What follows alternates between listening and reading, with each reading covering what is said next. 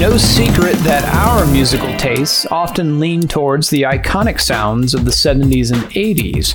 However, the present day does boast a number of bands that seamlessly blend the past into their contemporary musical styles. A prime example is The 1975, an English modern pop rock group that skillfully taps into the rich reservoir of the 1980s. Now let's rewind to 2019, a pivotal time for the band as they crafted the sonic gem featured in this episode of Music Geology.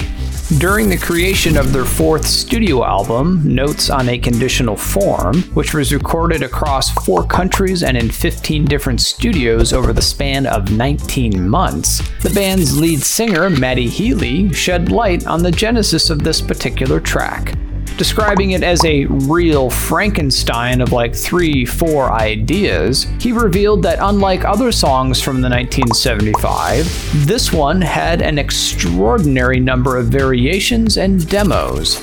The final version that made it onto their fourth album was a mosaic of various sections meticulously pieced together over time, just like a puzzle. The journey of this track kicks off with an ambient soundscape featuring British singer FKA Twigs, delivering a high-pitched operatic vocal performance. Strikingly, there are no lyrics at this point, setting the stage for a transition into a classic Fender Strat-style sound reminiscent of 80s bands like The Fix with their hit, Stand or Fall.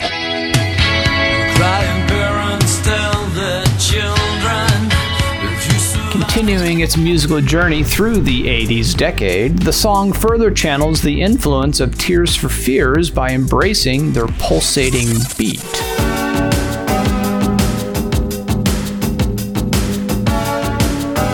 The culmination of this sonic exploration unfolds in a mesmerizing saxophone solo, strikingly absent are heavy distortions, crackling vocals, and an aggressive vibe. Instead, the track offers a rich, clean, and vibrant homage to the 80s. Originally released as a single on April 23rd of 2020, let's now immerse ourselves in a few snippets of this eclectic Frankenstein creation titled If You're Too Shy, Let Me Know, from the 80s inspired band, The 1975.